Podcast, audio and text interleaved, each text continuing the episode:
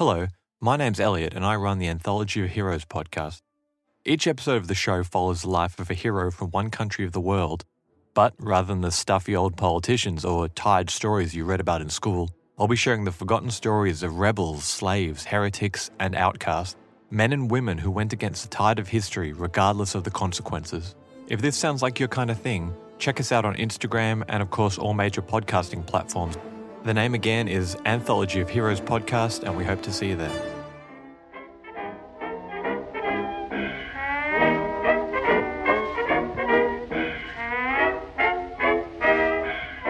Right, so what I'll do is I'll do intro as per, and, um, and then we'll just crack on with the questions.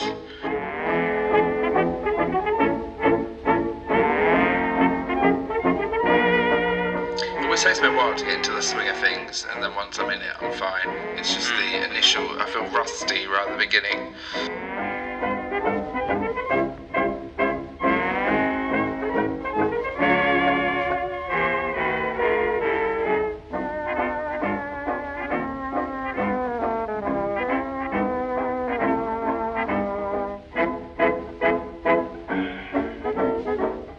Hello and welcome to the History Emporium and Powers podcast. Another wonderful session awaits us. Paddy, the real-life history teacher, has arrived to enlighten us all about that brown fizzy liquid many of us around the world guzzle daily. The topic that I refer to is, of course, Coca-Cola. I'm um, I'm not sure where people thought I was going there, but um, yeah, it's not the poo emoji. It's definitely Coca-Cola. Hello, Patrick. How are you? Hello, Oliver. I'm very well, thank you. I'm very happy to be here. And may I congratulate you on just making the topic choice seem a little bit seedy within the first thirty seconds. I think you've just broken a record. That's what I do. That's that is my niche, uh, unique selling point. I can take anything and make it vile. Yes, you absolutely can. You absolutely can. Hello, kids, and welcome to this podcast episode. I'm surprised I've not been cancelled yet. That cancel culture is around, isn't it? And I, th- you're in, you're in the the sights. I think it, you know. By the time cancel culture ends, it will be a miracle if you're still on your feet. I know, but then you might be guilty by association. Oh God, that's true, isn't it? If I'm still in gainful employment as a history teacher... Can you imagine if one of your students comes across me chatting shit and they're like, oh, that's my teacher? Yes, but I'm very much the educator here who is looking past your gruff and bizarre... Crudeness. Crudeness, exactly. And I'm educating the listener. I never take part in, in your uh, smut. Even though I try and drag you down to my level. Yeah, yeah, that's right, that's right. I'm always on the first floor. Well, fine. That's my mission now. Every episode we do, I'm going to bring you into the fold. It's going to happen. Right, so, Coca-Cola is a drink that I don't drink. It's something I've never drunk, really, uh, unless it's with a mixer. And um, it's something I know very little about. I know it's got a bit of a backstory, um, history-wise. Um, I know it's quite interesting. So you are here to enlighten me and the viewers about Coca-Cola, the drink. Exactly, exactly. Now, the fascinating thing about Coca-Cola, Ollie, is that it mirrors the history of America. So the twentieth century is called the American century, yet in nineteen hundred, America and Coca-Cola didn't really know what their identity was. So America was unified from east to west by railroads. It had settled a civil war, but would it be a power unto itself and stay out of other countries' affairs? Would it be a European power? We definitely know that did not happen. But that's true. But listen, it's easy to look back at the past and see it as one continual line. Mm. But if at each event we consider it didn't have to be that way, then history becomes a much more fascinating, almost like debate. So Coca-Cola in nineteen hundred was both a medicine and a soft drink. It had more than a trace of cocaine in it. It was enjoyed by school children and hedonistic gamblers at the same time. But now, In the nineteen twenties, both America and Coca-Cola found this time of cultural domination. You know, America is this time that the West looks back on fondly in the twenties, flapper girls, speakeasies, cocktails and jam jars. And in this decade, Coca-Cola revolutionised advertising. And World War Two made them both global. Now, there's one fact I want to tell you before I give you a little quiz, which, you know, I like to do oh, at the start. I love of a quiz. I feel like this should be a staple now. Yeah, yeah. But before we do, I want to tell you one fact which still blows my mind. So the year is nineteen forty-six, and the American military surveyed six hundred fifty new recruits. twenty-one had never drank milk, but only one had never drank Coca-Cola. What? That's a very mm. specific amount of people as well, isn't it? Mm. six hundred fifty. Mm. Done. That's mad, I mean, isn't it? I mean, that milk fact blows my mind. We have to think that, that poverty that people were coming from.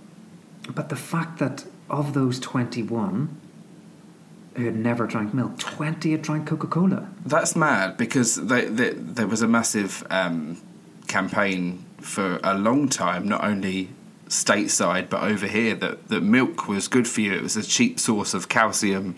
Um, even in the eighties and nineties, we were getting milk delivered to school with the that's little right. with the little straws and the and the milk cartons and stuff. So that's mad that, to to think that Coca-Cola was a more popular choice mm. back then.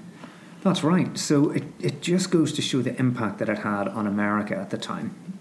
Now, let me begin my eight-question Ollie quiz. Each one is a true or false question. Okay. Are you ready? Mm, yes. The Coca-Cola Company was started using the profits of slavery. True or false? Uh, true. It is true. Mm. It's such a depressing part of American history. Yeah. That's right. Charles Pemberton, the creator, his father-in-law, was a plantation owner in Georgia, and he sold two people uh, to give money to the new married couple. And Charles was able to use that money gained from selling two humans to start the Coca-Cola Company. But again, oh, stop me if I go on my pretentious rants too much, it shows how Coca-Cola and America are linked. Mm. You know, it really does. And question two, true or false, Coca-Cola created Santa Claus? No, false. Absolutely false. That is false, but they did create the big fat jolly guy. And the uh, red suit. And the red suit. Well, I knew this. They were red, but they used them in their campaigns. They created the sort of the... the jolly persona. But they didn't did he wear green? Rudolph. Well, he wore lots of different colours. It, it's like if you picture Jesus, Jesus could be wearing many colours. So he had matter, but a rainbow wardrobe, is that what we're saying? He was like pro-N H S, pro-L G B T Q plus way back when. He was when. pro at all. And then Coca-Cola just made him... Red. Red. But they did create Rudolph the Red-Nosed Reindeer. Yeah, do you know, this is all coming back to me now. I think I did know that. Yeah, because he wasn't part of the original crew, was he? Mm-mm. And obviously red Mm-mm. being their brand colour. Absolutely. Uh, question three. Two out of two so far, Ollie. Well done. Mm. True or false, Coca-Cola has been used as a currency, a national currency. Oh, it's got to be true, hasn't it? It has to be. It's so mad. It is true. Yes! So in two thousand seven, Zimbabwe entered a period of hyperinflation. So the currency went totally out of control. You know, you, you can go on eBay and see, you know, five hundred thousand Zimbabwean dollars and buy it for, for, for a couple of pennies. Mm. Now, in a scenario where you don't know what your currency is worth, you use something that people do know the intrinsic value of. So in Germany in the nineteen twenties, it was cigarettes. In some prisons, it's cigarettes. In Zimbabwe, yeah. it was bottles of Coca-Cola. Uh, I knew it had to be true because it's so wacky. I love it. Mm, yeah, okay, true. True or false? Pepsi declared a company-wide holiday when Coca-Cola tried out a new recipe in the nineteen eighties. Ah, oh, I saw a documentary about this. Yes, true. That is true. Yes. That is true, and I can't wait to tell you about this later, but for now that is just a little bit of a tidbit of a fact. At number six, my apologies, number five, in World War Two, when the Americans invaded North Africa, three Coca-Cola bottling plants were created for their soldiers within a month. Right, so can you repeat the question? Mm-hmm. I just need to get my logistics right. In World War Two... yeah. When the Americans invaded North Africa, yeah, three bottling plants were created within a month. Uh, I'm going to say true, just because of what you've told me about uh, later on in nineteen forty-six, more people trying Coca-Cola than milk. So true. Hmm. Well done. Yes, yes, that is true. And it led to, you know, dispatches sent from Churchill to his generals, you know, making fun of American soldiers for, you know, needing their soft beds and their soft drinks and whatnot. Um, number six, Coca-Cola created the first radio jingle. Oh, true. Aha, I have tricked you. It is false. Damn. Pepsi. Pepsi created the first radio jingle. Pepsi used to have really good uh, T V adverts. Like, I remember the Michael Jackson one and the Spice Girls one. That um, was in Michael Jackson's hair satellite when they were doing the Pepsi one. I'm pretty I sure that's true. No recollection of this. And then there was the uh, the Spice Girls one. It was like, um, they were like Mel C was like rapping in it. Wow. Yeah, it was okay, like come on over. Yeah. I mean, I'm going to butcher it, but it was, it was something like that. Next phase, next stage, next grave, next wave. Hold it down, feel the noise. Let them know it's a vibe. Pick it up, it's alive. Move over, yeah, don't do it. Yeah, yeah. So, we're getting the gist. Yeah. Okay, we'll come back to Pepsi later on. Number seven. When Coca-Cola was introduced to Europe, it created a vomiting bug. I'm going to say it's true because my reasoning behind it is the the whole sugar fizzy drink thing um, was probably a shock to the system. So, true. You're right, but you're right for the wrong reasons. Damn. It was because the plugs at the top of the bottles, they were cork, they hadn't been desterilised. Wow. Mm, so they put bacteria into the drink. Error. Okay, well done, though. You're on an absolute roll here. Um, number eight, true or false, the Nazis created Fanta. Oh, true. Oh, that is true. Yes, well yeah, done. Yeah, I knew that one. Ah, okay, there we go. Well, it's nice that you're coming to this episode with... to this lesson with a good degree of, of background knowledge. Thanks, yeah, Oliver. I actually know more than I thought, considering I don't actually drink fizzy drinks. Oh, of course, of course. Mm. So that's the end of my quiz. Seven out of eight. Very well done. A very healthy pass. Can we just edit it and say that I got eight out of eight? Be my I don't know why I'm asking you. It's my podcast. That's right. Yeah, that is true. I will edit it. True. Yes, I got all of them right. Correct. Um, that was fun. I enjoyed that. I enjoy these quizzes. We should do them. Yeah, me too. All me the too. time. Let's do them every time I'm on. All the time. Okay. So, do you want to tell me... let's start at the beginning. Do you want to tell me about the creation of Coca-Cola? It would be weird if I didn't. uh, right. Yes, I shall. Coca-Cola was created in eighteen eighty-six in Atlanta, Georgia, one year after Doctor Pepper was created in Texas. Okay, now, that's news to me, because I would assume that Doctor Pepper would have come after... Mm, mm, one year before, yeah. Mm. Now, John C. Pemberton... Sorry, that was a needlessly long pause. John C. Pemberton was a really bizarre man who we don't know that much about. We knew that he experimented with cocaine when he was doing amateur eye surgery. Okay. Mm-hmm. The, t- the two are renownedly linked, I'm sure. Uh, I don't even want to consider how that would work. But this was a man who was a good businessman without being a great businessman, mm. good scientist without being great. But at the time of the eighteen seventies and eighteen eighties, I guess not dissimilar to today, people were always on the lookout for sort of natural wonder drugs. Mm. And if we think about Coca-Cola, the cola is the cola nut, which comes from West Africa, and, you know, it was used, it was chewed by West Africans for extra energy. It had been part of the fabric of West African life for centuries. Uh, there was lots of caffeine in the cola nuts. And when we come to coca, coca had been introduced in North America because the Incas had called it their divine plant, and it was something that was really central to their society. Excuse me.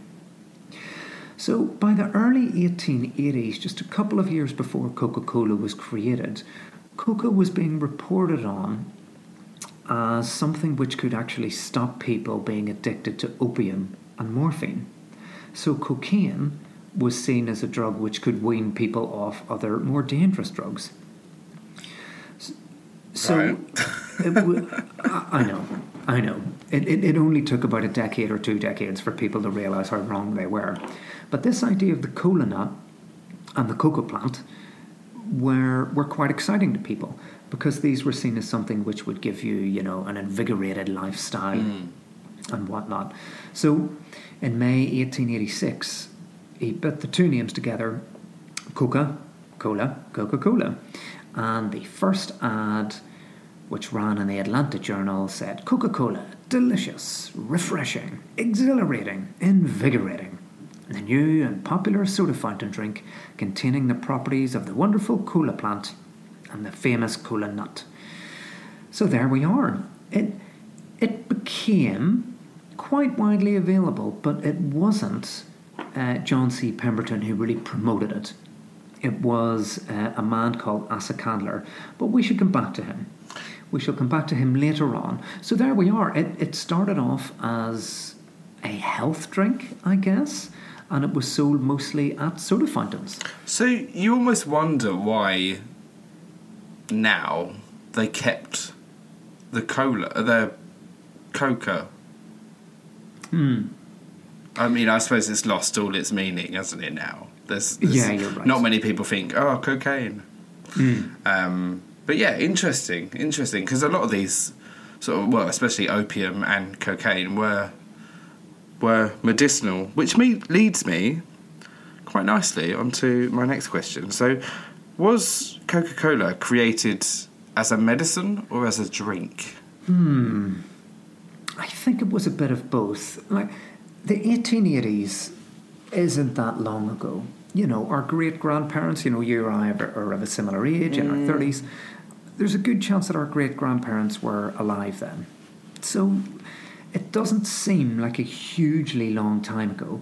Yet the medicine, for the most part around the world, was medieval. There had mm. been great medical developments in the eighteen, well, in the late eighteen hundreds, but really most of the treatments hadn't developed at all. So people were still scrambling for, I guess, a medicine which would prevent you getting sick. So in many ways, Coca-Cola was plugged as the thing which would give you an energised lifestyle, you know. So I guess it, it was a little bit of both.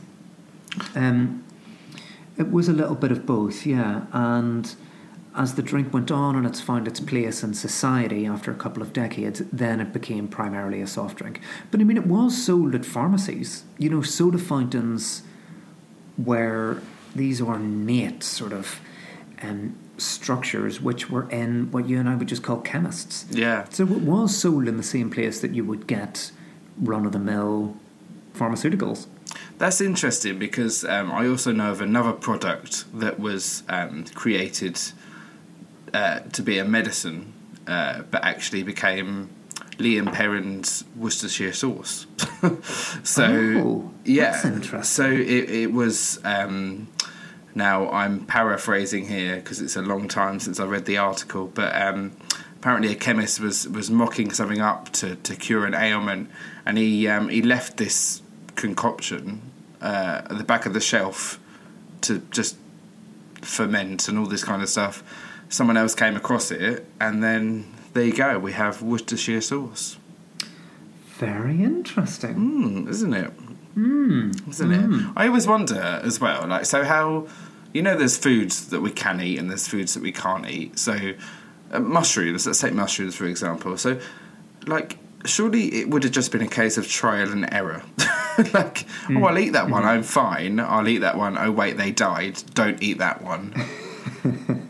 And then so on and so forth. And I also think it about, like, baking cakes and stuff. So how did how did someone know to put free eggs and flour and sugar and whatever together, and that will make that if you cook it for a certain amount of time? Like, why, why would you even do that? Like, I mean, it, to begin with, isn't it? isn't it? And then we just take it for granted that that's how you make said items. Mm, mm. Anyway, I digress. Um, so you, you talked a little bit about the chap that made or sort of created the drink. So did was this a solely American thing? Did he did he promote it across America? Ah, no. So Pemberton was the man that created Coca-Cola, but he was lucky enough to come across this man called Asa Candler. And w- within months of creating the company, Asa Candler got involved. Now, he was the man that put Coca-Cola on the map. He's what the Americans would call the American dream. Mm. His father, I mean, he, he sounds like a Donald Trump. He created a town called Rich Town, Villa Rica. Um, you must um, be rich to live here. Yeah, yeah, pretty much. Rich Town. Um, but he had said to his children, you have to pay your own way. So Asa would tell these stories about himself, and, you know, kind of the way that Trump does, you know. But there's this great story that he told, probably apocryphal, but nonetheless want to share it with you today. So he said that when he was growing up in the countryside and playing with his friends, he once chased down and captured a wild mink. Now, he hadn't heard of people selling mink skins, but, you know, as he captured this animal and skinned it, he thought, hmm, that's quite soft. So the town, or the city of Atlanta, was thirty-six miles away. There was no railroads at the time. So he thought, if I can get the skin, this mink skin, to Atlanta, then maybe I'll get twenty-five cents for it. But he brought the skin to Atlanta and he got a dollar. The first dollar he ever made. Now, he then organised children, he employed children in his neighbourhood to trap minks, kill them, skin them, and then he set up a regular trade. We're talking like a twelve or thirteen-year-old here. Mm. Selling minks in Atlanta. He would rent these wagons, and in the return wagon, he purchased uh, hairpins. And then he would sell them in Rich Town, where he grew up, or Villa Rica. So it was a lesson that he later applied to Coca-Cola, in that there was good money to be made from selling many penny and nickel sales. I think a nickel sale for an American, I guess that's like two cents or five cents, I'm not sure. But his point being, if you can sell lots of something where you're making a small profit, it's almost better than selling one thing where you're making a massive profit. That's definitely um, the the the textbook American dream story, isn't it? I the know. One that we hear, um, yeah. rags to riches kind of story, and um, definitely something that still people look back to. And um, there's definitely a slogan that you you can be anyone you want to be in the States, um, yeah, regardless right. I mean, of who you are. Yeah, that's true. I mean, I th- let's be honest. Any one of our listeners will know. Well, yeah, that's true. If if you're a white man. Um, but of course, America was the land of opportunity. I think in the eighteen hundreds, we have to remember that most of the world wasn't. You know, there was strict class systems or caste systems all around the world. So America did provide that opportunity. But Candler was the man who saw a huge potential in advertisement. Now, within the first decade of Coca-Cola being created, people who drank it a lot were called users, and they were called Coca-Cola fiends. So he knew that this cocaine uh, ingredient was, was a problem. But nonetheless, he he essentially spent a huge amount on advertising. Um, by nineteen hundred, it was sold in every state and every territory in the United States. He flooded the market with Coca-Cola advertising, be it posters, calendars, serving trays, thermometers, clocks, pencils, bookmarks, anything going, even painting walls red. He would make sure that in every town walls were painted red, and there would always be someone drinking a Coca-Cola next to it. It's so recognisable as well, mm. isn't it? The mm. the brand and the logo and the even the shade of red. Mm-hmm. You just know instantly. Know yeah, absolutely. And this was the beginning of that. So Candler came up with two really good ideas. Number one, you encourage people to open their own bottling plants.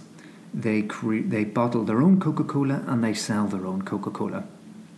So that was quite a good idea. It wasn't a centralised operation. Mm. You know, anyone could open a bottling factory, and as long as it passed the uh, the the requisite quality checks, then you were good to sell Coca-Cola. Now, another idea that he had was, and this sounds so stupid to us now, but that women were consumers. So he essentially, you know, come up with the idea that women are half the population, let's pitch this to women. And of course, you know, social changes were happening right the way across America and mm. Europe. Women had jobs, women had freedom, women had time, women had money. So, you know, you've got these terribly sexist ads, you know, someone called Missus Blue, of, oh my, how tired I am.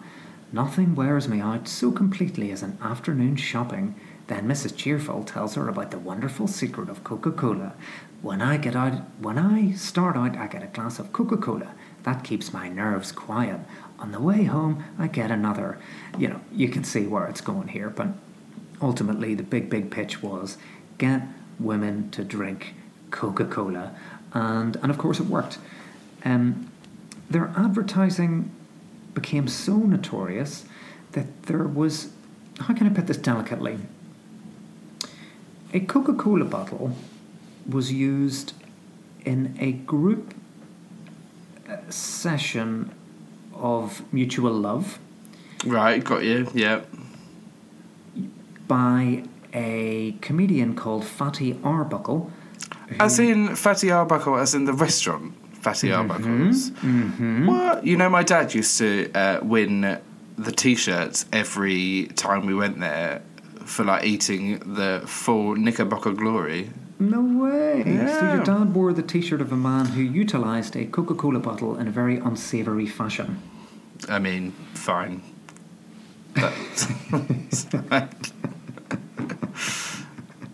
So listen, I hope I've covered the early years of Coca-Cola well. We've got the creation and we've got that huge publicity drive. Obviously it was a nice drink. People loved it. But there's lots of nice drinks. But through the advertising and the bottling ideas of Coca-Cola, it became pretty darn nationwide. Yeah, absolutely. And rel- like relatively quickly as mm, well. Mm-hmm, um, mm-hmm. Okay, so what I want to know, and what I'm sure the listeners want to know, is when was um, the cocaine actually removed from Coca-Cola? Is this where you tell us it wasn't and we were all just high yeah, all yeah, the time? This is, yeah, this this is where I have, you know, a world exclusive. No, we think it was about nineteen oh one. Ah, so quite early doors. Coincidentally, when Queen Victoria died. Total coincidence. Um, so quite early doors. Um, so if I can just talk you through some milligram measurements. So a typical dose of cocaine, which, you know, somebody might used today, for example, uh, would contain thirty-five milligrams of cocaine. Okay. A glass of Coca-Cola had four point three milligrams. Ah, okay. So if you had ten glasses of Coca-Cola, you were doing the equivalent of somebody taking one average dose of cocaine. Right. It's, it's, I mean... yeah, it's enough, isn't it, to oh, absolutely, absolutely. send you a bit loopy. So really, the issue here wasn't that Coca-Cola were worried about people's health. I'm sure gasp from our listeners. But actually, the issue was was was a public relations thing. So Asa Candler fought really hard to make a distinction between the natural use of coca leaves and cocaine, the pure alkaloid. But really, people knew cocaine was in the drink. And it, it it wasn't it wasn't looking good for Coca-Cola, considering the fact that so many children actually drank it. So um, what the company did was they would never say what was in their recipe because they didn't have to. There was the first law passed saying, you know, you have to tell customers if there's drugs in their drink was in nineteen fourteen. So they okay, always, so they're way before that. Yeah. Well, they would loosely say, oh, oh, cocaine used to be in the drink, but they would never say we we took it away. So it was always Coca-Cola used to have cocaine in it, which is like, you know, I, I, I don't know, it's like saying Coca-Cola used to have sugar in it. It still does, but it used to have sugar in it.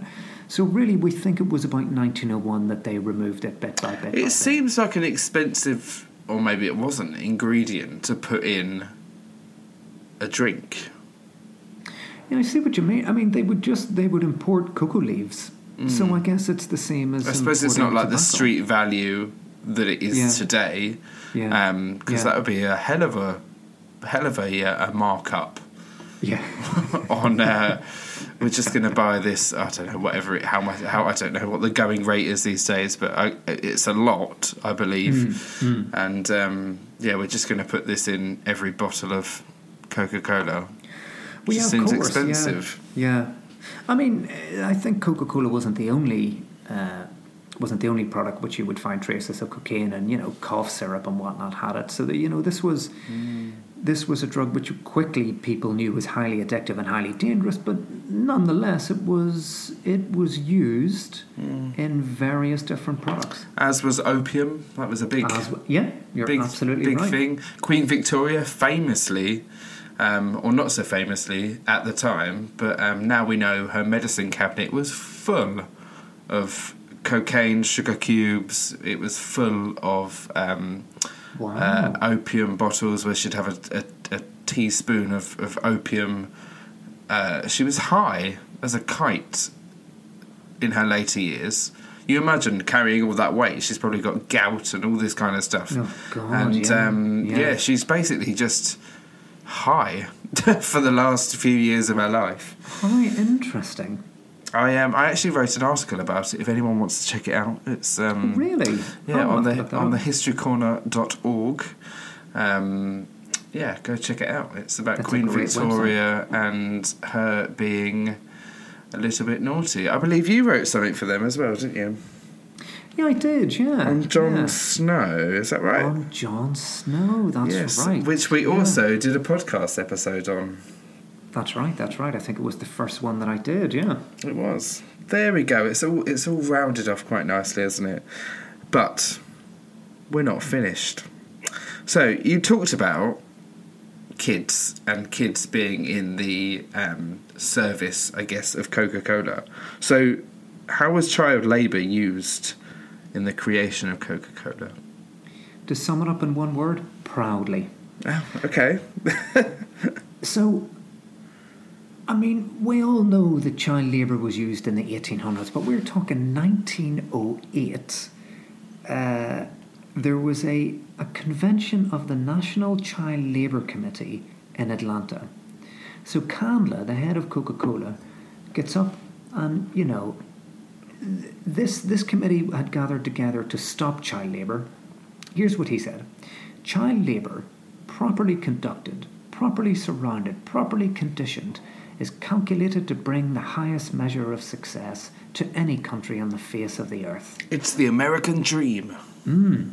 The most beautiful sight that we see is the child at labour. And of course he went on, you know, the you know the best thing for anyone is to work hard as a child, blah, blah, blah. Let's just exploit um, people. We know how well that yeah. goes down, don't we, with these child star actors, for example. Yeah. Their, yeah, their mental health is not damaged at all, is it? Not in the slightest. And I mean, this is...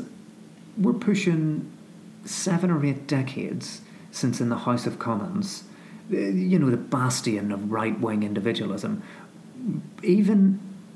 You know, eighty years before this speech in, in nineteen oh eight, there were serious concerns about child labour and mm. the abuse of, of, of, of children right the way across Britain.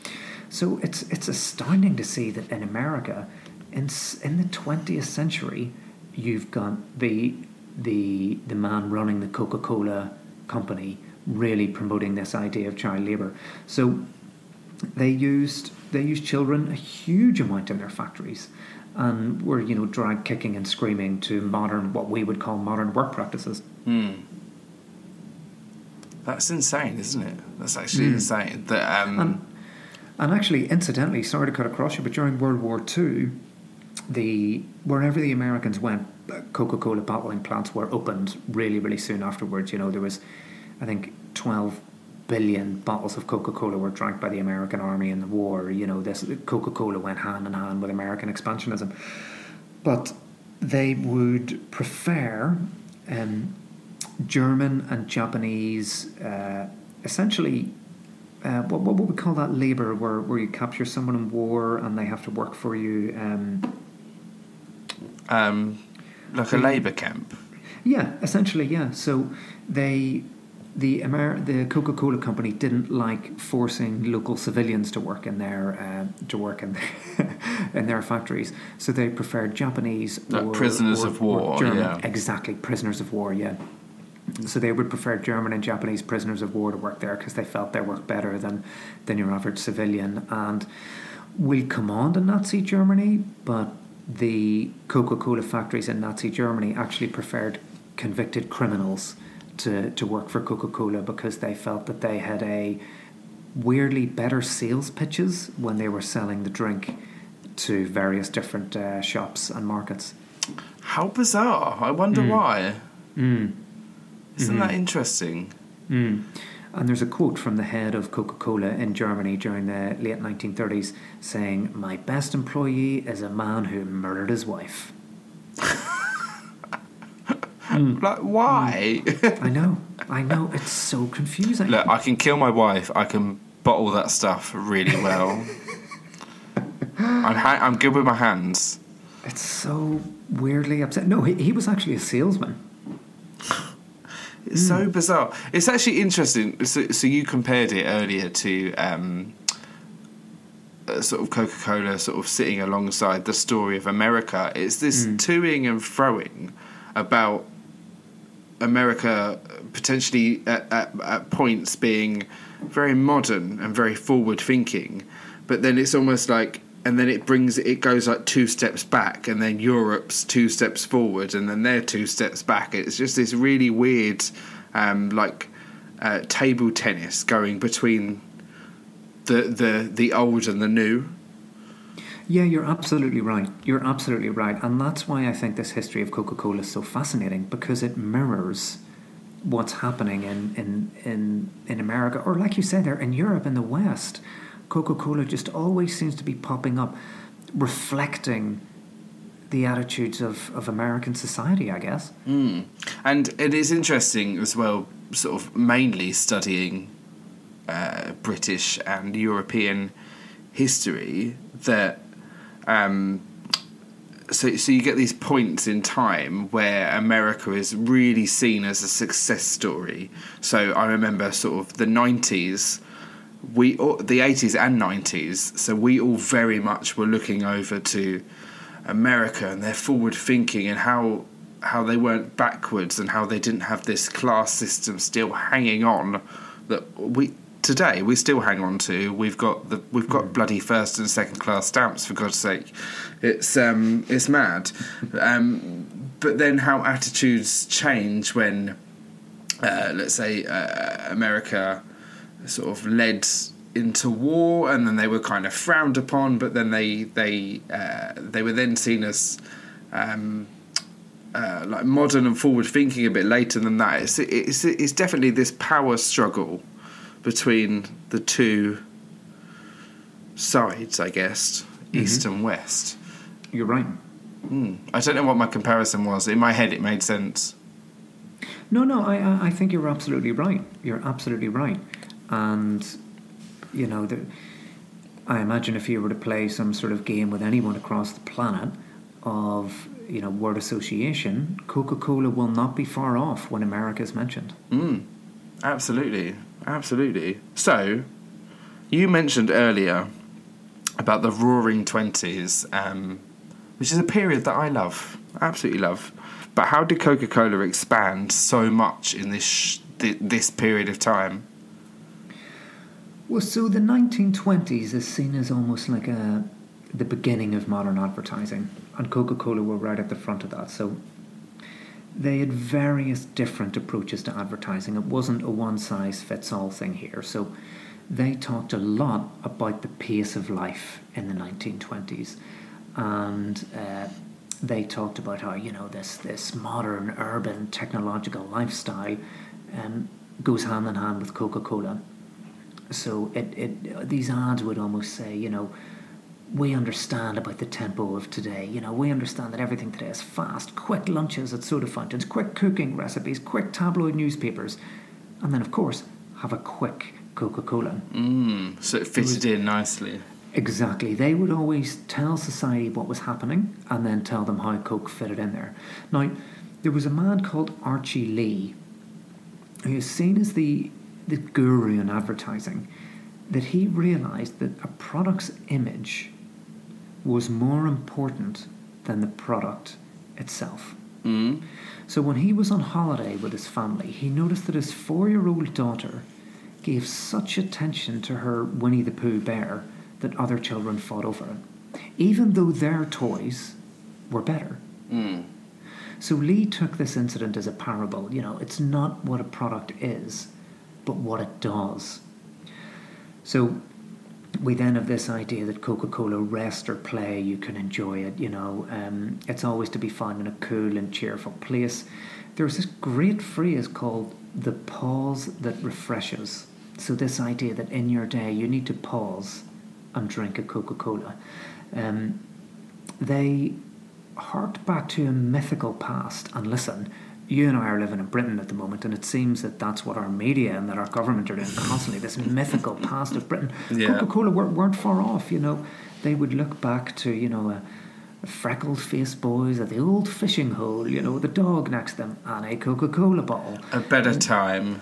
A, a simpler exactly, time. Exactly, yeah. And of course, we're talking advertising, we're talking the nineteen twenties, so sexuality was a big thing. There mm. was huge sex appeal. Sex from, sales. Exactly, exactly. Um, lots of double entendres. Um, they portrayed brunettes and blondes. Um, now, it wasn't the blatantly sexual advertising that we would see today. Oh yeah, but it's nothing is left to the imagination now, is it? No, like, no, exactly. But but I, I think that that phrase is it, the imagination. There was, you know, it, a lot was implied. Mm. Um, so we have this. Uh, well, I guess just this huge, huge amount of money and time being spent on advertising now. In the nineteen twenties, it was a hugely technological time too. If we think about, you know, refrigerators, hairdryers, uh, radios. Um, now, the attention to detail uh, for for Coca-Cola was, was huge. So that they would, uh, let me see, they would make sure that when anyone was serving Coca-Cola, not dissimilar to what Guinness do today, mm. they would make sure that it had to be served at the perfect temperature. There had to be ice chippings in there. You had to uh, make sure that the carbonated water should be poured down the side of the glass to avoid losing fizz. You know, all this kind of stuff. Um, so it's an experience as well as exactly. a drink. Exactly, exactly. So in the nineteen twenties, they were just hugely at the forefront of this. And, you know, with science and with bottling a product for, for human consumption, you need to make sure that, that, that hygiene is, is a factor. So there was a man called Ernest Woodruff who brought together, it's a bit cheesy, but he brought together his entire uh, soda fountain sales force for a meeting in nineteen twenty-six. And he fired every single one of them. Ouch. He said to them, Coca-Cola doesn't need salesmen anymore. However, the next day, every single one of you is welcome to reapply for your jobs as servicemen. So the idea that they would go around making sure that the quality of Coca-Cola was good because it sold itself. Um, you know, so there's this, again, it's kind of cheesy, but it sums up, uh, it sums up the, the Coca-Cola approach. So this guy Woodruff would famously come into factories, you know, unannounced and, and, and check their cleanliness. Uh, not dissimilar to Archbishop Parker in the Elizabethan era, uh, hence the term nosy Parker. Um, But he would, you know, go into factories and check that there wasn't any spillages of syrup because that would attract flies, et cetera. He went into one factory and he said, listen, you have to clean up your operation or you're fired. This man said, but Mister Woodruff, it don't do no good to clean up. The next day it will just look like this again.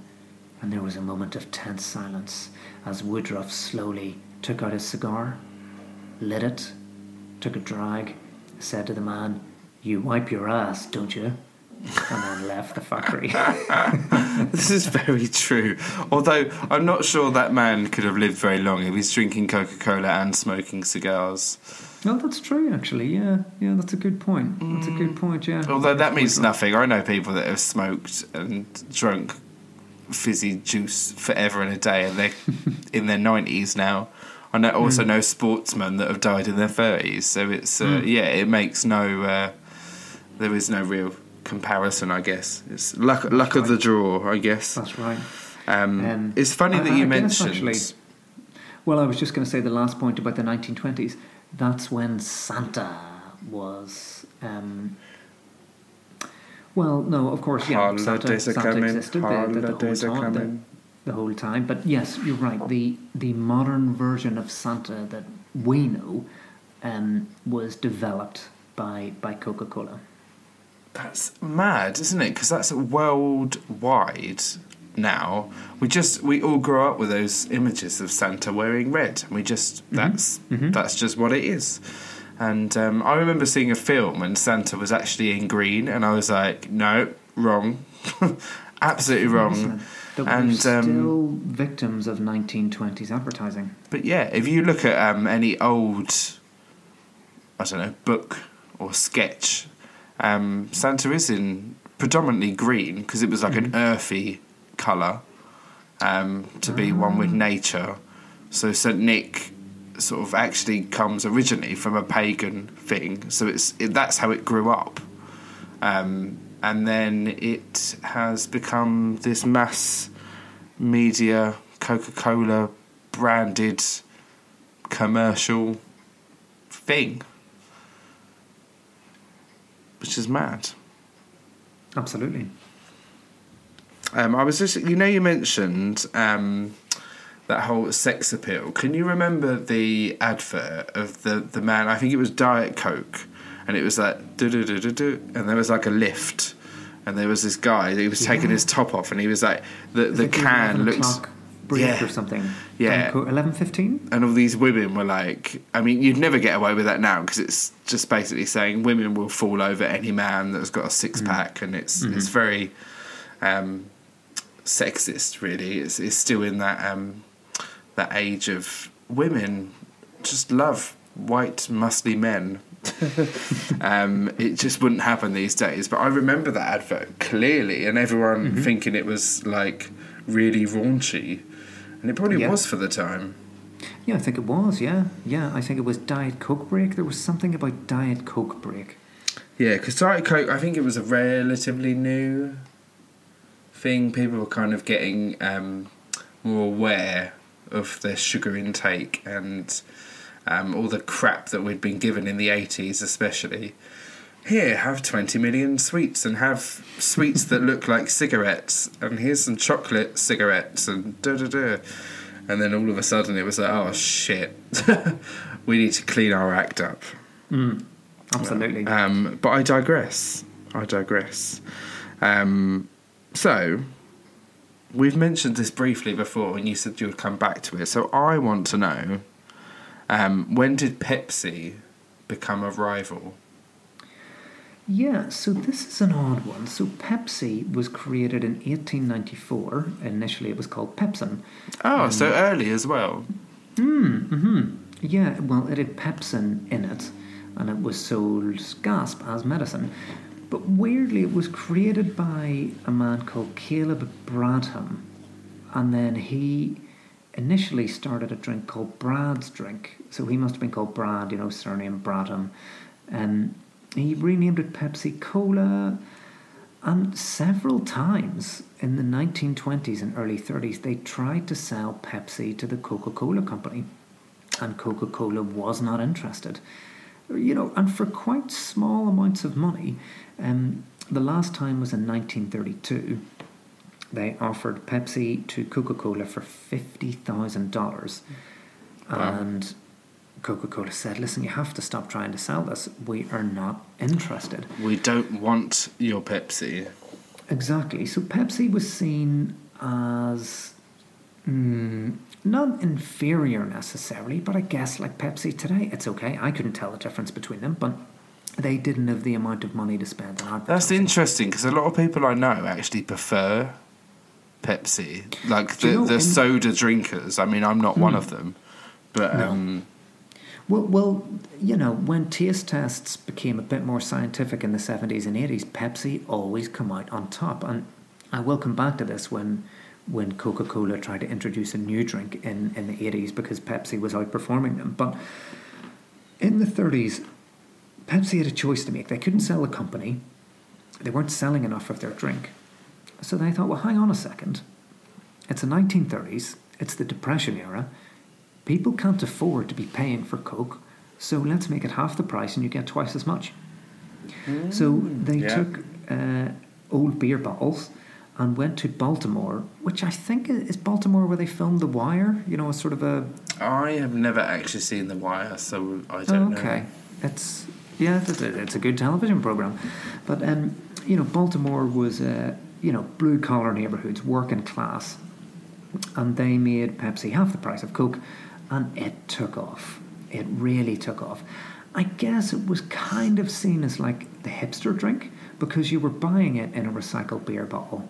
You know, you weren't buying the polished brand of Coca-Cola. You were buying something that made you just a little bit different. Is that like when we get like wonky vegetables now? Everyone's yeah. just like, oh, I've been to the farmer's market and look how dirty yeah. my potato is. Exactly. It's just come exactly. straight from the ground. yeah. Um. nineteen thirty-five, they created a new jingle, because this might sound odd for, uh, odd for us now, but ads at the time would last five minutes. So you would be advertising a product, and it wasn't short and snappy like it is today. Mm. Um, we're looking five minutes. So again, Pepsi said, well, we can't afford five minutes. What we can afford is thirty seconds. No one would take on Uh, a jingle at thirty seconds. It just wasn't the done thing, until Pepsi found a couple of small stations in New Jersey that needed money. So they said, well, tell you what, take our thirty second ad. And they developed this little jingle.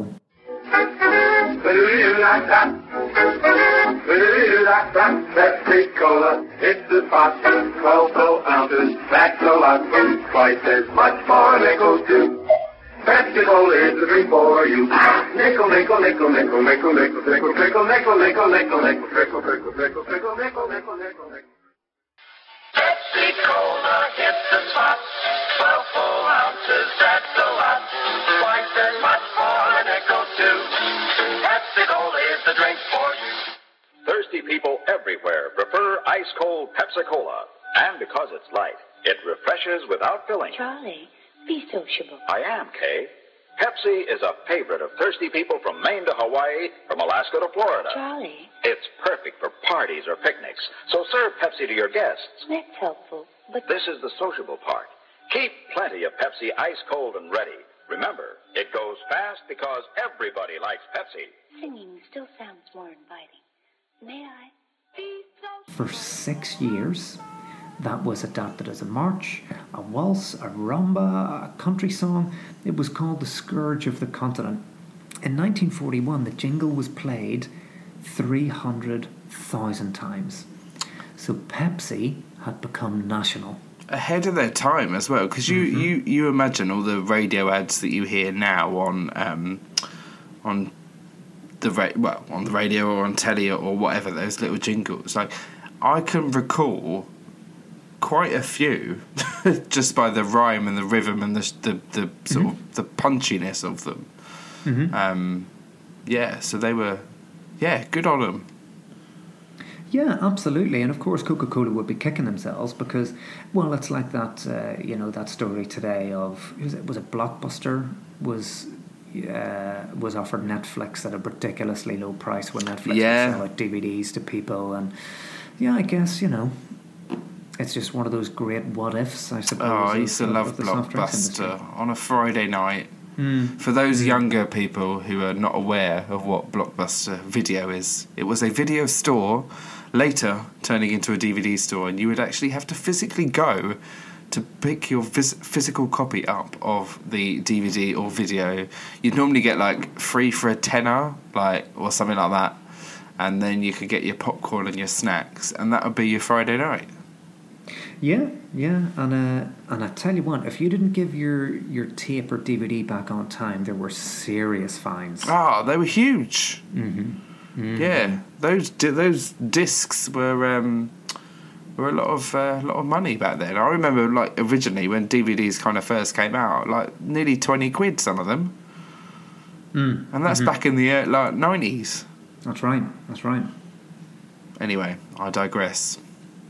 Okay, so you uh, alluded to uh, the Nazis earlier on uh, in the episode. So tell me more about the Nazis and Coca-Cola. Right. So Coca-Cola just took off in Germany. It really, really did. But it was a, you know, again, I alluded to earlier on, this this stomach bug which which started. So in, you know, after World War One, people in Europe had heard about Coca-Cola, but they didn't know that much about it. Um, now, crowds would gather in cafes, restaurants, shops when it was advertised that Coca-Cola was going to be there. Everyone wanted to taste this American drink. Now, it almost made everybody who drank it vomit. But they were like, never again. Well, that's right. The European water wasn't always clean, and it wasn't always acidic, and the corks at the top of the bottle hadn't been sterilised. So actually, people were just being given poison. Um, and actually, across France and Britain, that put people off Coca-Cola. But in Germany, it did surprisingly well. And, uh, you know, this for whatever reason, you know, it's like, just stereotype of German engineering, you know, whatever you want to call it. Oh, they're so Coca-Cola. Efficient, aren't they? Well, yeah, I mean, for whatever reason, it did well in Germany. A man called Max Keat was in charge. Now, essentially, as the Germans throughout World War Two overran Europe, our Coca-Cola bottling plant was only weeks away. So as the Germans took over Austria with the Anschluss, six months later, Coca-Cola bottling plant. Coca-Cola is advertised with, you know, S S men drinking it and whatnot. Italy, France, Netherlands, Luxembourg, Belgium, Norway. Every time the Nazis took over, Coca-Cola was being served.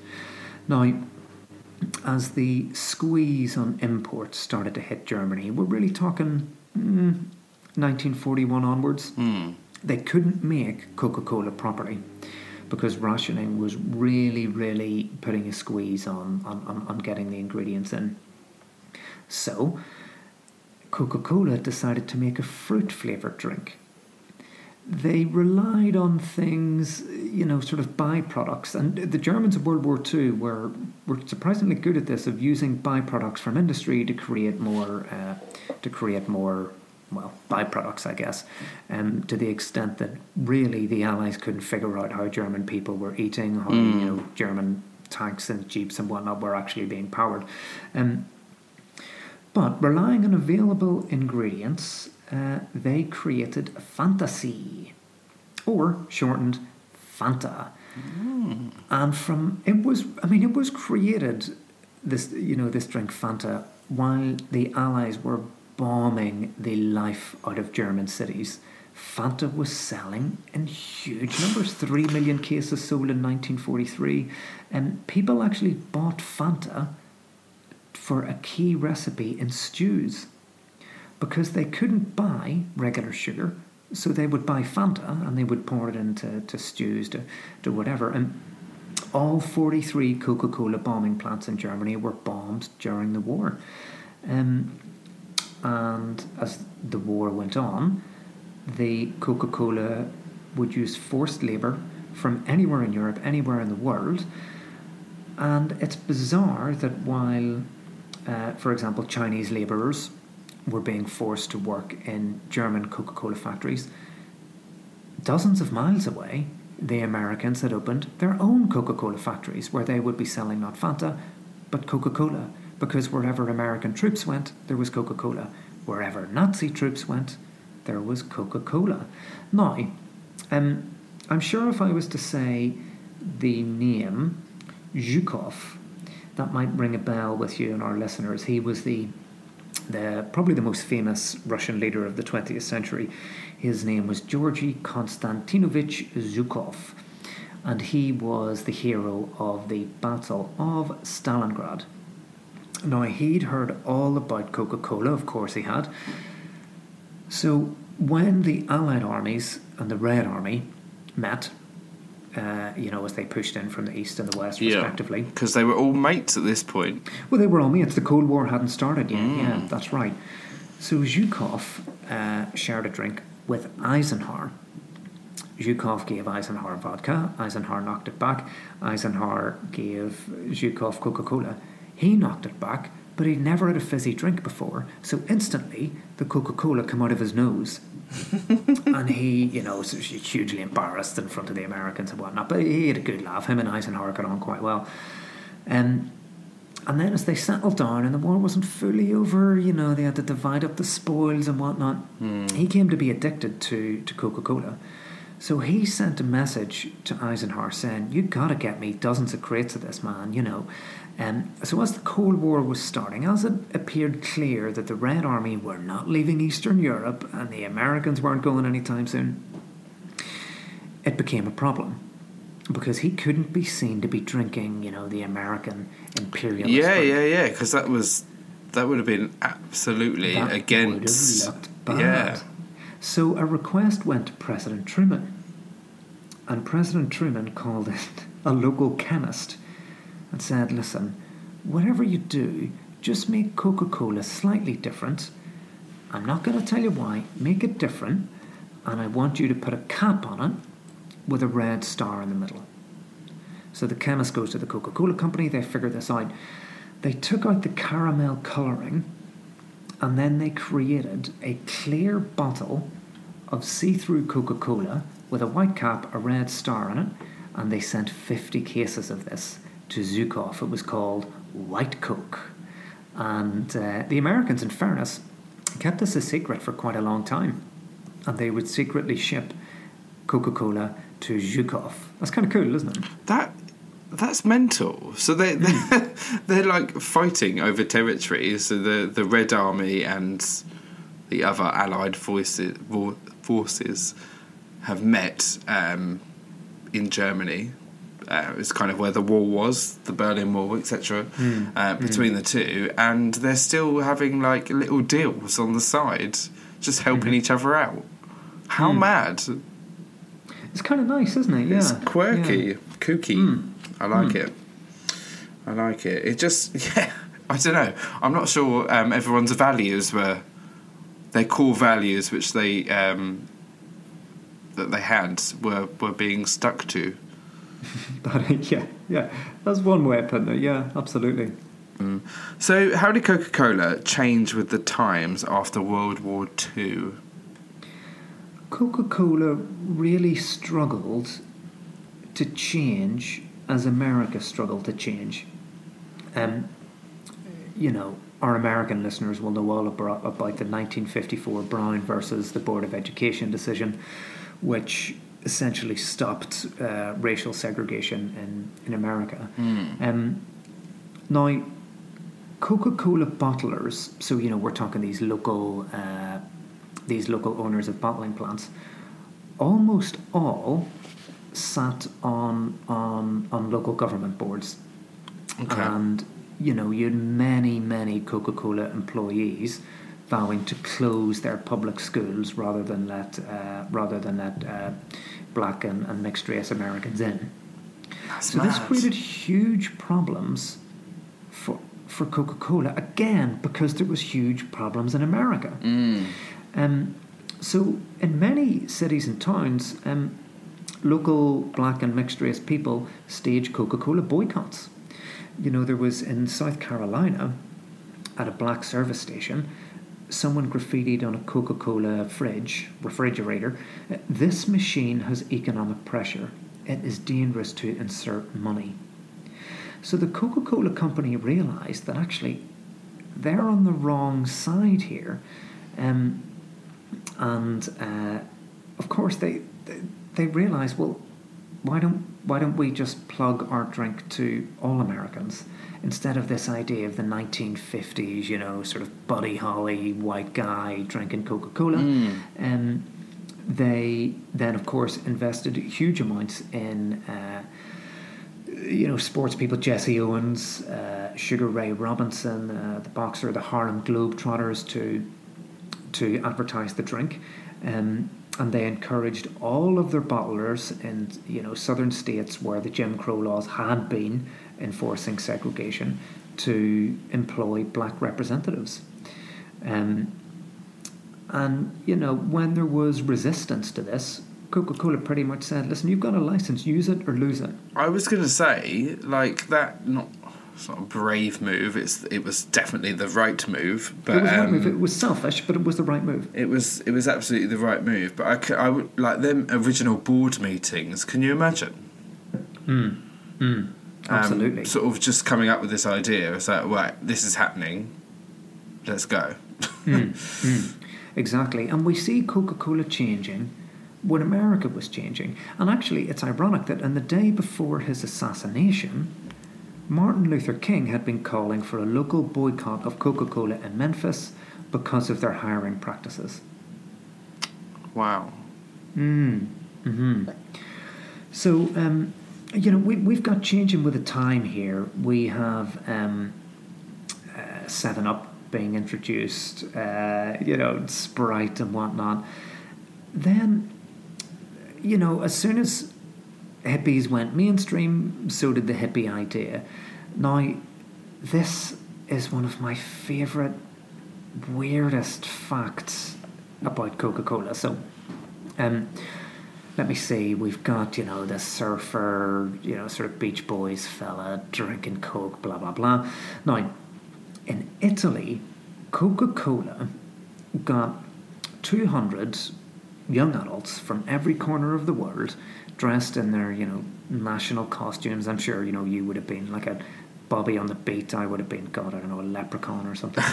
um, and, um, you know, they all had to stand around and all hold a bottle of Coca-Cola and sing, you know, I'd like to buy the world a home and furnish it with love, blah, blah, blah. You know, this, this idea that, you know, Coca-Cola is single-handedly destroying racism and classism. but, um, and your body. Yeah, exactly, yeah. Uh, so, you know, it's a bit sort of cheesy. But remember, this was the nineteen sixties. So that was, you know, a kind of a cool idea. However, twelve hundred Italian orphans had been brought along for like a day out as part of the filming of this. And um, they all had to sing, I'd like to teach the world to sing in perfect harmony. And then they all demanded Coca-Cola. And the people on set were like, well, we actually don't have that much. You know, we're, we don't have any. Yeah, we're we're kind of just shooting an ad here. We're not actually. It started to kick off. The young Italian children rioted. I love and it. Sacked the place so that they could get their free Coca-Cola. Isn't that amazing? I love it. I mean, I know one of my good friends, Francesco, as an Italian, and I can absolutely imagine him doing that. Yeah. um, yeah. With, yeah, absolutely. Yeah, brilliant. I would have loved to have seen that. Mm, mm. Um, let me see. So Coca-Cola changed with the times, really in, in the most selfish way. To sell more bottles of Coca-Cola, they were changing with the times as much as possible. In uh, in the movie E T, mm. I'm pretty sure E T drinks Coca-Cola, doesn't he? Um, oh, it's been a while since I've seen it, but I'm sure, yeah, there's product placement everywhere, isn't there, in yeah. these in these...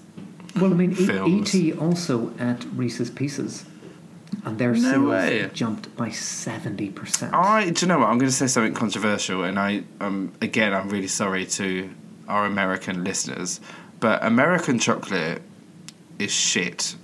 I'm with you, man. I'm with you. I just, I went, is it Hershey's? Hershey's? Mm, yeah. Oh, so I went into a Hershey's shop in New York. Awful. Just... They were like, try this lovely milk chocolate. I was like, you don't know the meaning of milk chocolate. like, Um, yeah. Yeah. yeah. Sorry. Sorry, awful, America. Maybe this is when I get cancelled. It would be weird if this was the thing that got you cancelled. Do you know, the more um, the more crude uh, sort of reviews and the more offensive reviews I get, the better I feel. I'm okay. like, I've made it. As long as they're not of me, that's absolutely fine. Yeah, my last one was, you know, that Paddy, just bloody awful. It wasn't. Everyone loves you. Oh, stuff. So, when... So we've talked about Coca-Cola, as in the full-fat drink, and I alluded to Diet Coke earlier, but when was Diet Coke actually created? So Diet Coke was created in nineteen eighty-two. Oh, I knew so, it. I fucking mm. knew it. so, Sorry, that was very passionate. No, that's absolutely fine. Um, baby boomers, you know, they're a hugely talked about generation. They were all early thirties, late twenties by the early eighties. So the baby boomers became focused on fitness. And, of course, this was not lost on Coca-Cola. So and uh, ruining everything for us. Yeah, exactly. Yeah, yeah. Claiming huge Thanks. amounts of pensions, which we couldn't dream of. Boomers. Yes, you know, holding on to the property, which has increased hugely in value. But anyway, listen, our, if it wasn't for the boomers, we wouldn't have Diet Coke. So, um, you know, this was hugely workshopped. Uh, you know, the can alone went through one hundred fifty possible designs. What? ten thousand consumers had participated in... Um, you know, testing, taste tests in, in various different places. Their homes, bars, cafes.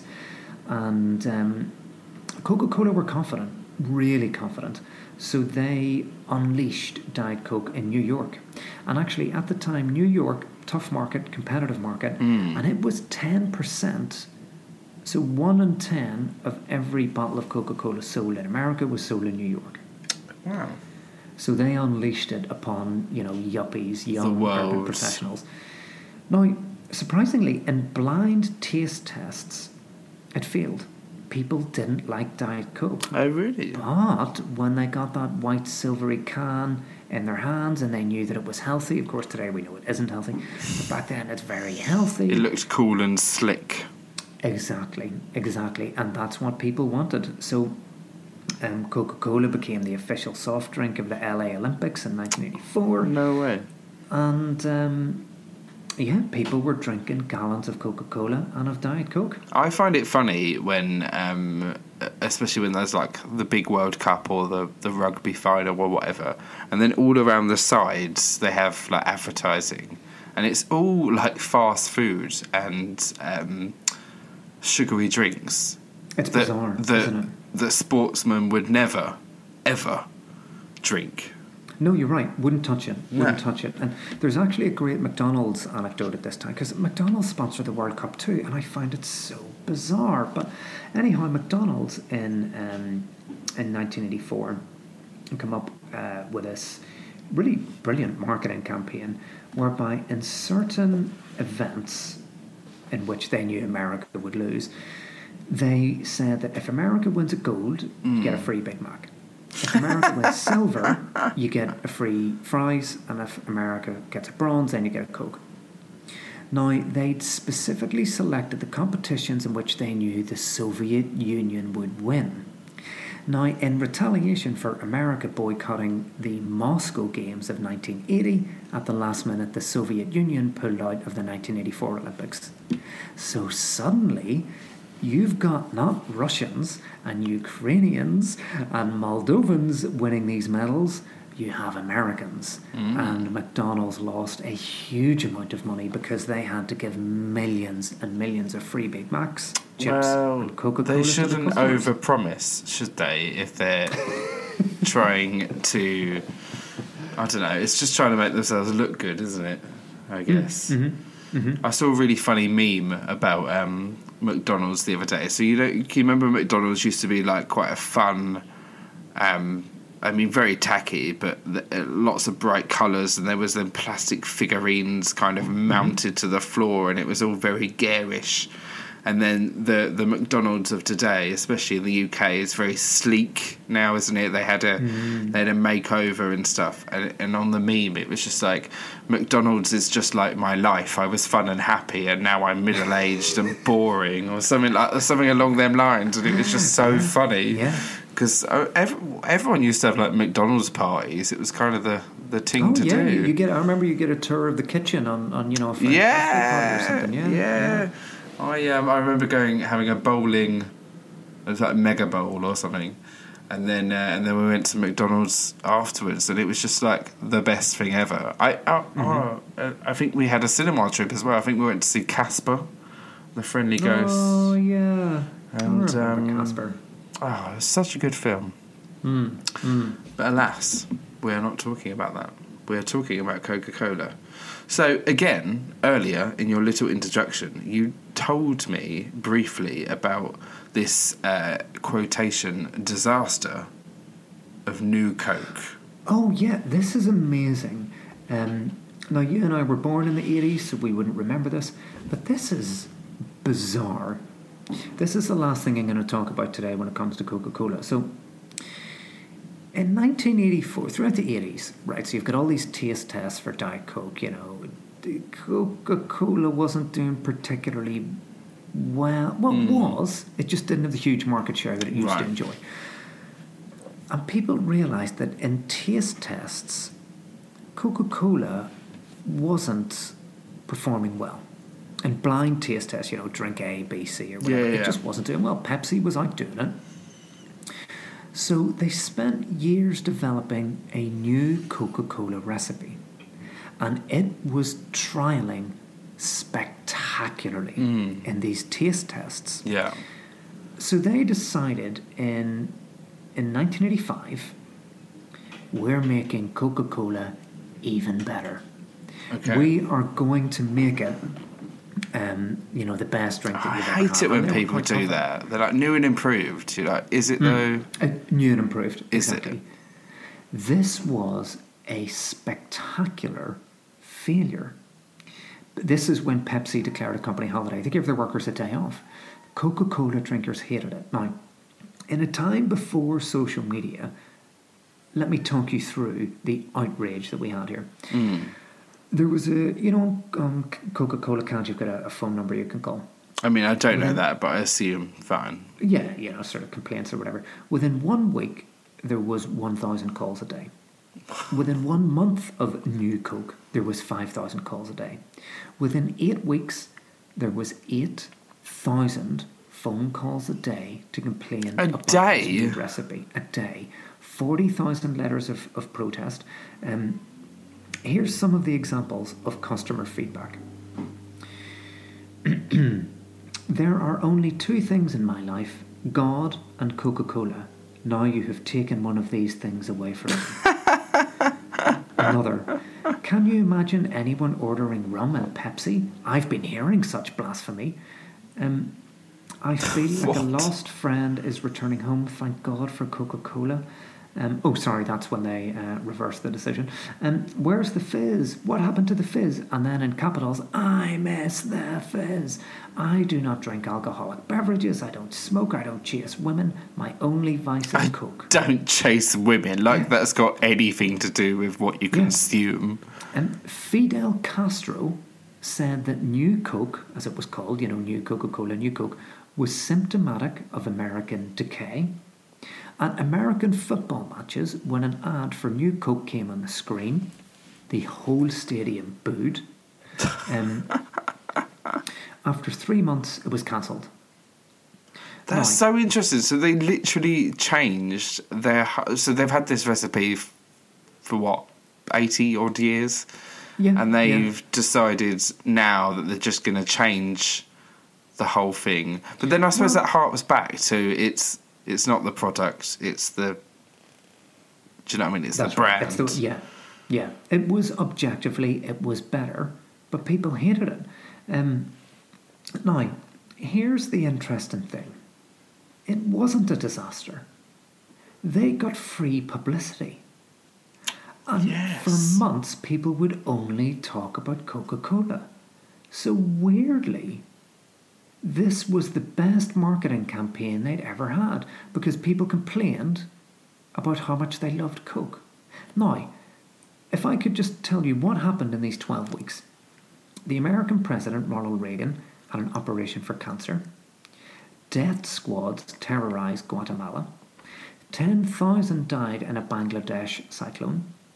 Lebanese Shiites hijacked an airliner. Not one of these stories could knock New Coke off the front page. Doesn't that just sum up us, consumerism mm-hmm. and capitalism down to a T? Mm-hmm. That's mental. Isn't, Isn't it funny? Crazy? Yeah. Yeah, yeah. It's like, so, I, I mean, like, again, comparing it to modern times where there were loads of people dying on a daily basis, but all we could talk about was how many loo rolls people were buying in the shops. Mm-hmm. Mm-hmm. That's right, at the start of the pandemic. Mm. Yeah. yeah. So it it just, I think that goes to show how important Coca-Cola is.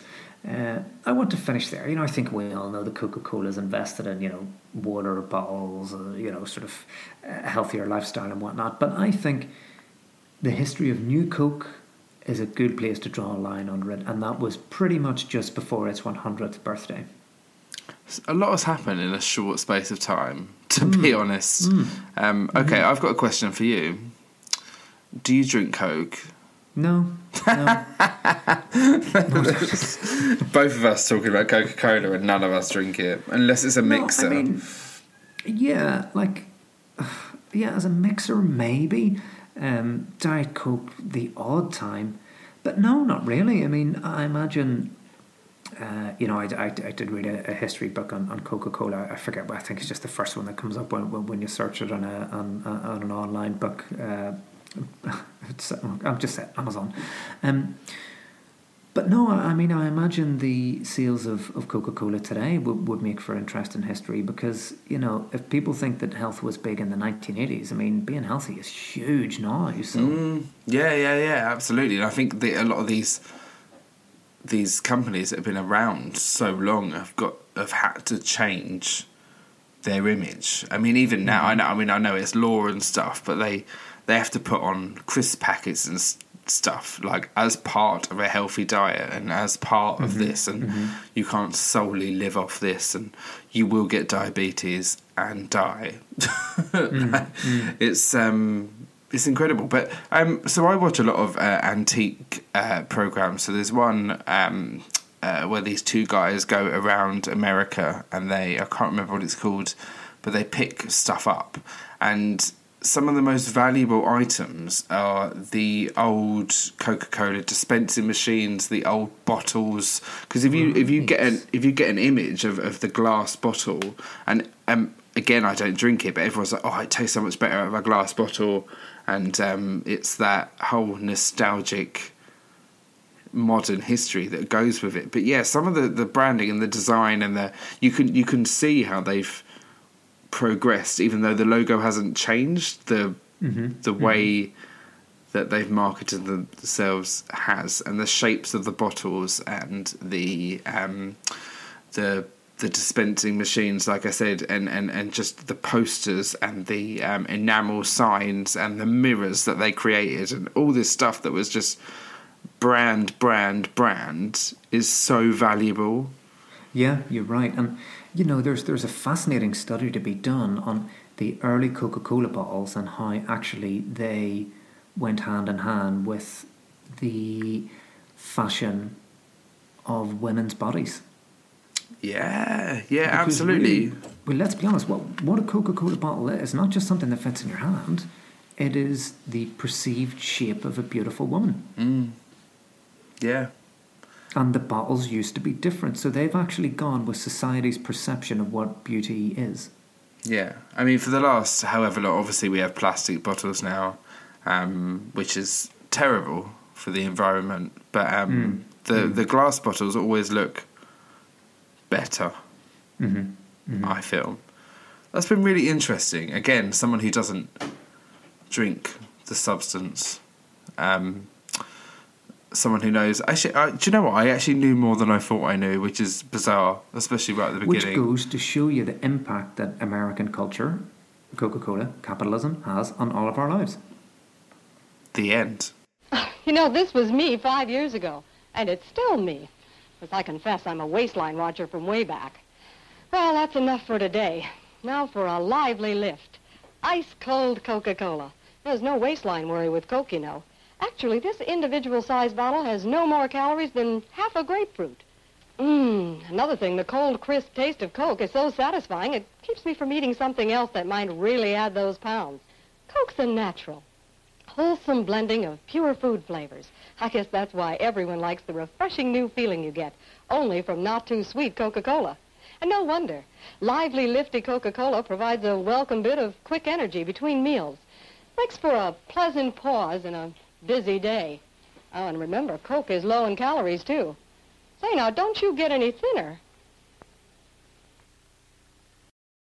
Hey, it uh, looks like somebody's been doing some shopping.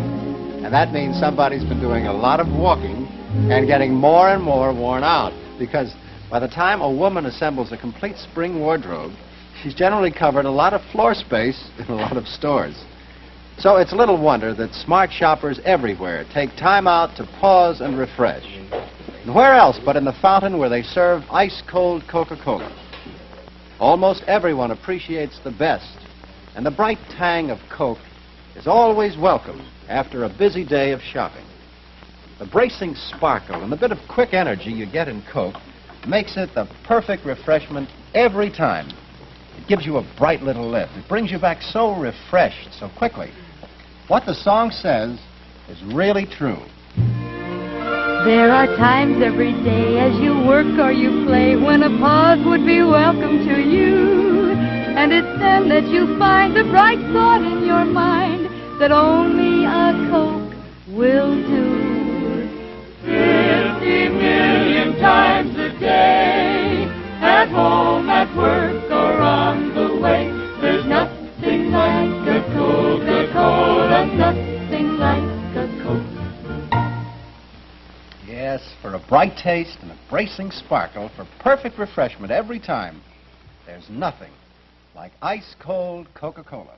There's nothing like